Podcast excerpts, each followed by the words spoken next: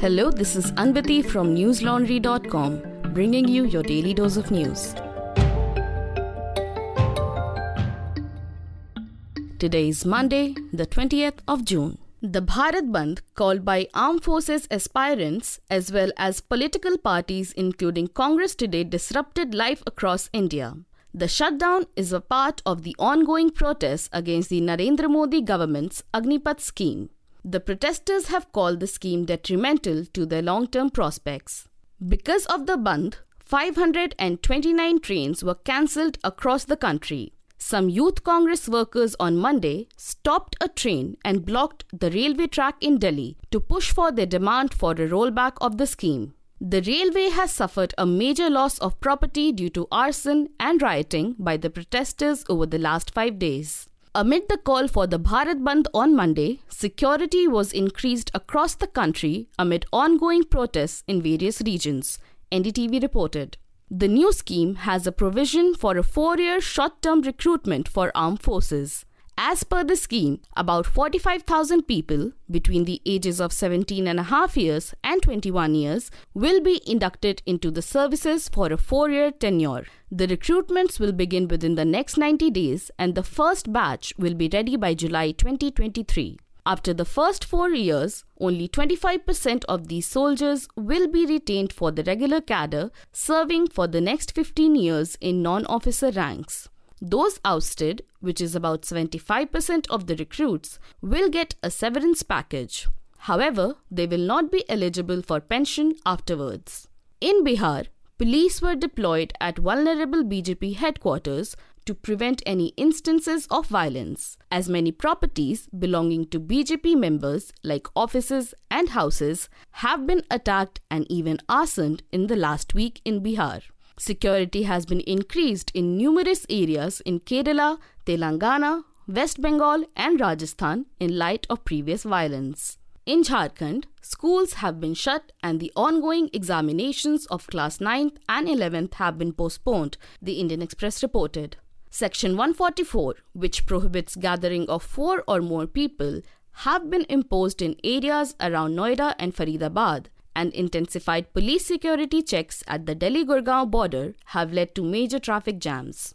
In Bihar, one of the epicenters of the violent protests against the new scheme, internet access is blocked in 20 districts.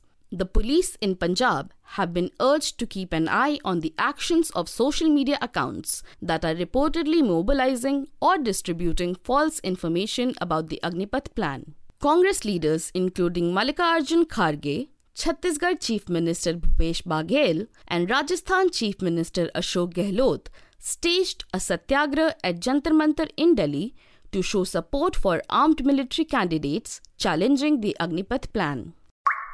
17 people died due to lightning and thunderstorms in 8 districts of Bihar on Sunday. Chief Minister Nitish Kumar expressed grief over these deaths, the scroll reported. Six people were killed in Bhagalpur, three in Vaishali, two each in Khagaria and Banka, and one each in Katihar, Saharsa, Madhepura, and Munger. According to the Hindu, an ex gratia amount of rupees 4 lakh has been announced to the families of each deceased. Apart from Bihar, at least four persons were killed in Orissa's Nuapara district and two were injured. While in Chhattisgarh, three persons lost their lives due to lightning on Sunday, the local police said.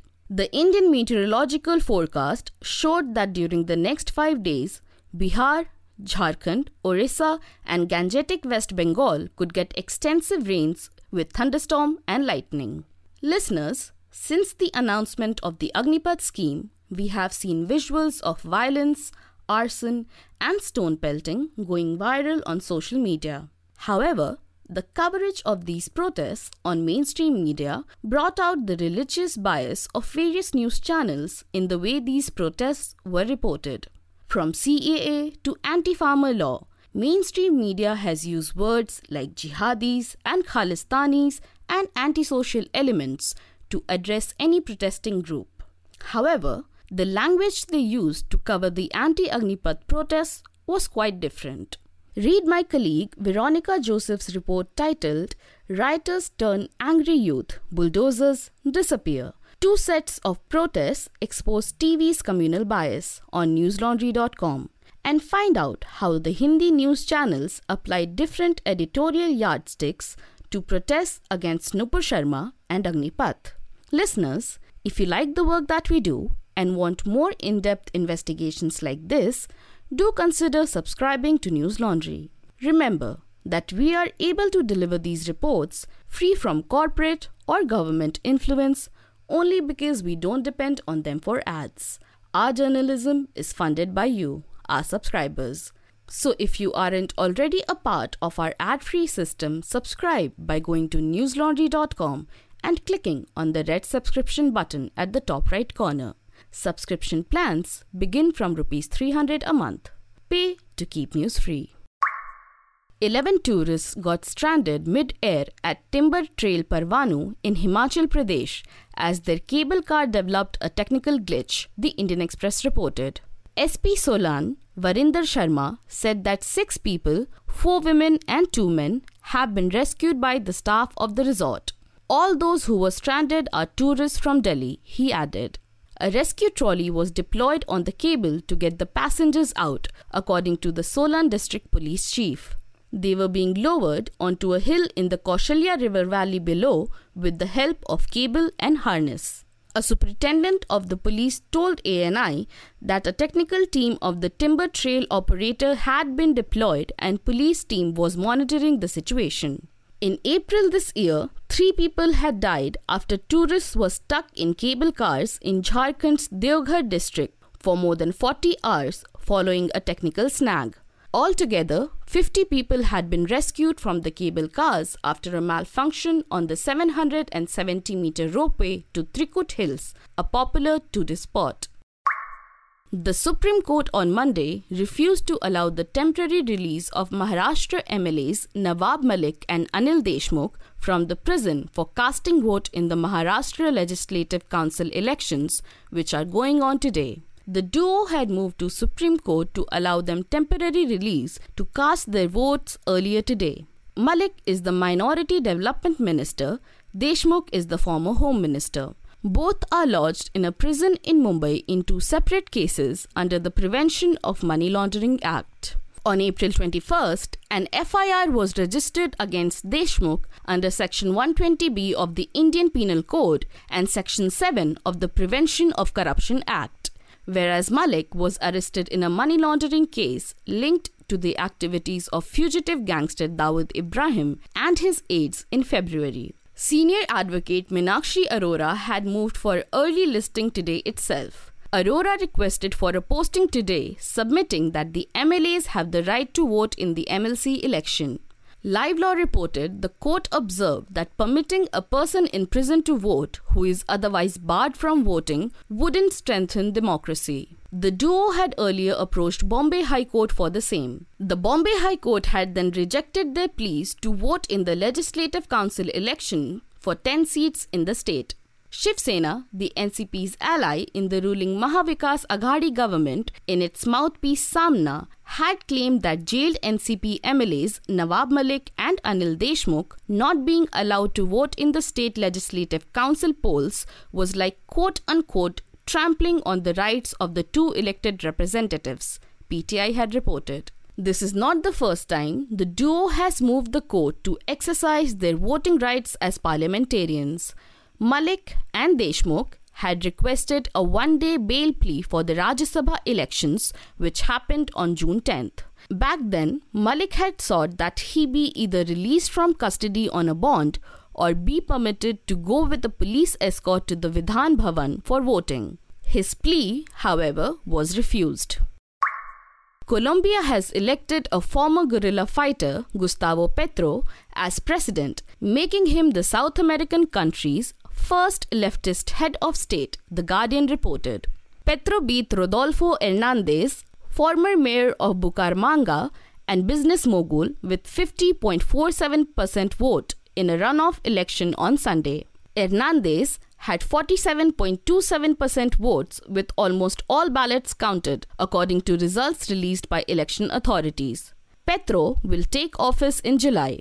According to the report, Petro will have a host of challenges ahead of him. like the deepening discontent over inequality and rising costs of living.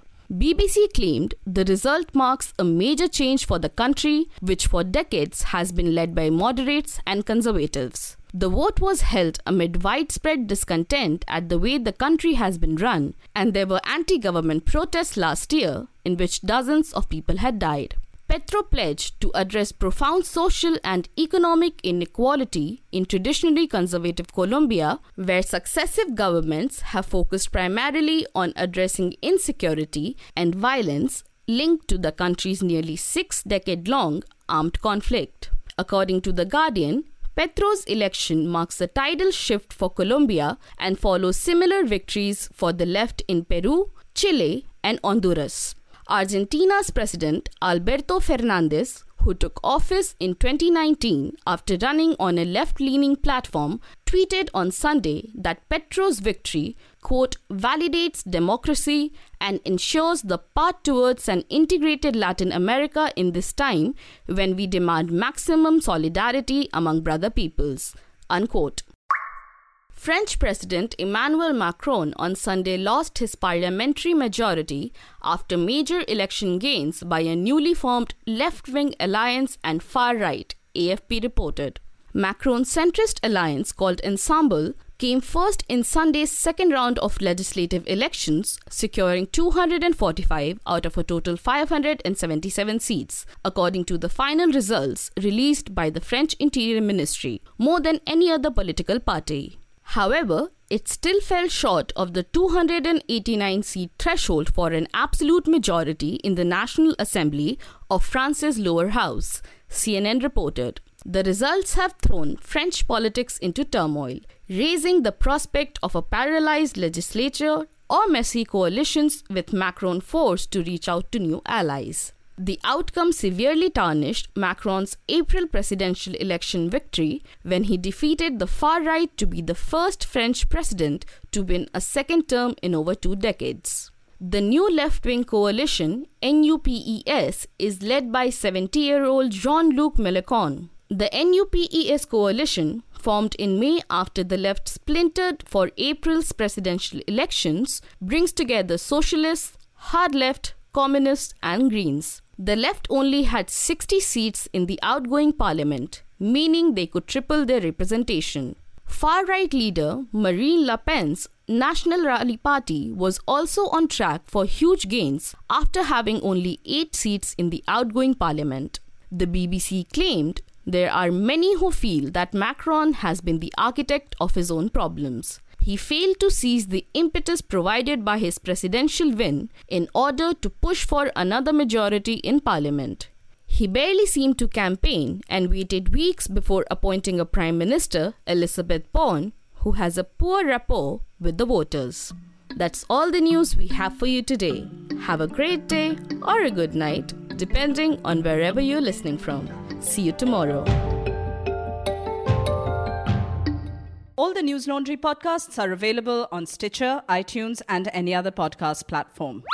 Please subscribe to News Laundry. Help us keep news independent. To catch all our podcasts on news, pop culture, current affairs, and sport, visit newslaundry.com. Follow us on Facebook, Twitter, and Instagram, and subscribe to our YouTube channel.